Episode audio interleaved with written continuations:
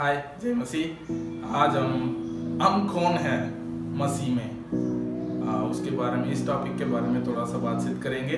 हम कई बार कई सवाल हमारे मन में आता है हम कौन है? कहीं उत्तर भी हमारे पास है। हम सोचते हैं हम परमेश्वर से परमेश्वर के द्वारा बुलाए गए हैं परमेश्वर के संतान हैं। लेकिन आज मैं दूसरा कुरंदियों पाँच का सत्रह में से आ, हम कौन है वो बताना चाहूँगा। दूसरा कुरंदियों पाँच का सत्रह में ऐसा लिखा गया है, यदि कोई मसीह में है, वो नई सृष्टि है। पुराने बातें बीत गई है, देखो, सब नहीं हो गई है। तो इनमें से मैं बताना चाहूँगा, हम कौन है? यदि हम मसीह में है तो हम नई सृष्टि है। वचन बताती है, पुराने बातें बीत गई है, देखो, सब नहीं हो गई है। कई बार आ, मसीह लोग हम सोचते हैं कि हम दिन प्रतिदिन नया हो रहे हैं। लेकिन वचन उसका उल्टा कहती है। वो कहती है कि पुराने बातें सब कुछ बीत गई है देखो सब नहीं हो गई है। इसका मतलब हम एक नई सृष्टि बन गए हैं मसीह में। क्योंकि प्रभु यीशु मसीह हमारे लिए जो किया है क्रूस पर हमारे लिए मरा और उन्होंने तब जी उठा। तब जो भी हमारे पापों के लिए करना था प्रभु यीशु मसीह क्रूस पर कर चुका है। इसलिए हम मसीह में है तो हम नई सृष्टि है पुराने बातें बिल्कुल बीत गई हैं। वचन में ये नहीं लिखा है कि पुराने बातें बीत रही है इसमें लिखा है कि पुराने बातें बीत गई है। ठीक आज हम मैं आपके बीच में आ, पुराना मनुष्य और नया मनुष्य के बीच में पाँच भिन्नताएँ बताना चाहूँगा। Five differences between old man and the new man Bible says in Romans chapter 6 verse 17, we were slaves to sin. हम पहले पाप के गुलाम थे. इसका मतलब पुराना मनुष्य जो है पाप के गुलाम था। लेकिन नया मनुष्य वचन कहती है गलातियों तीन का छब्बीस में लिखा गया है यदि कोई मसीह में है वो परमेश्वर का संतान है। पहले हम कौन थे? पाप के गुलाम थे। लेकिन अभी हम मसीह में परमेश्वर का संतान है। तो पहला भिन्नता यह है पुराना मनुष्य या शारीरिक मनुष्य जो है वो पाप के गुलाम है।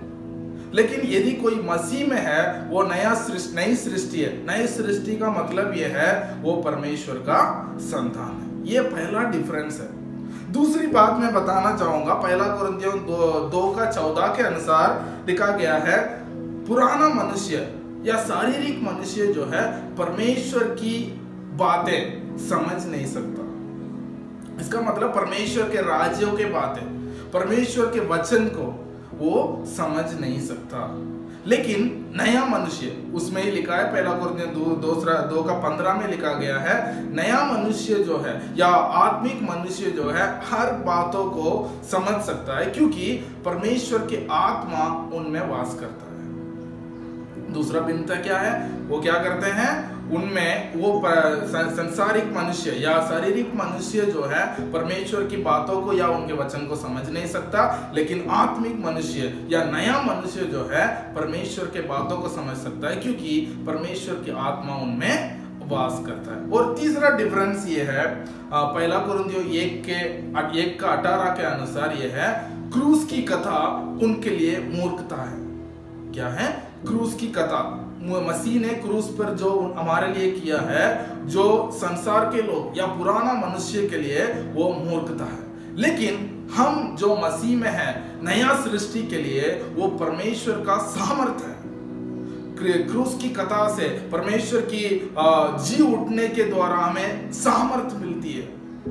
उस घटना के द्वारा तो तीसरा भिन्नता यह है पुराना मनुष्य के लिए क्रूस की कथा मूर्खता है लेकिन हम जो मसीह में है हमारे लिए वो परमेश्वर का सामर्थ्य और चौथा पॉइंट है आ, पहला योहन्ना दो का पंद्रह और सोलह के अनुसार। उसमें लिखा गया है जो पुराना मनुष्य क्या करता है संसार से प्रेम रखता है।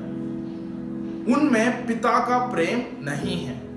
वो क्या करता है? संसार पे प्रेम रखता है। पहला का पहला योना दो का पंद्रह और सोलह उसमें लिखा गया। लेकिन नया मनुष्य क्या करता है? वो पिता से प्रेम करता है। यदि कोई पिता से प्रेम करता है, वो संसार से प्रेम नहीं कर सकता।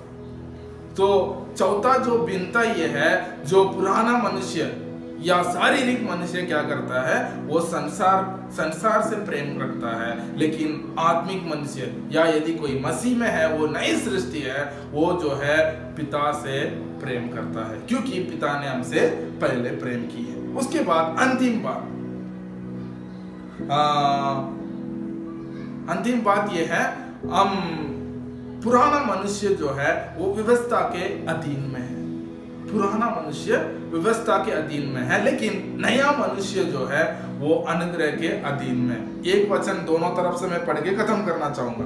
मत्ती छह का चौदह और पंद्रह में लिखा गया है, जैसे तुम अपने मैं पढ़ लेता हूँ, मत्ती छह का चौदह और पंद्रह। उसमें लिखा गया है, इसलिए यदि तुम मनुष्य के अपराधों को क्षमा करोगे तो तुम्हारा स्वर्गीय पिता भी तुम्हें क्षमा करेगा।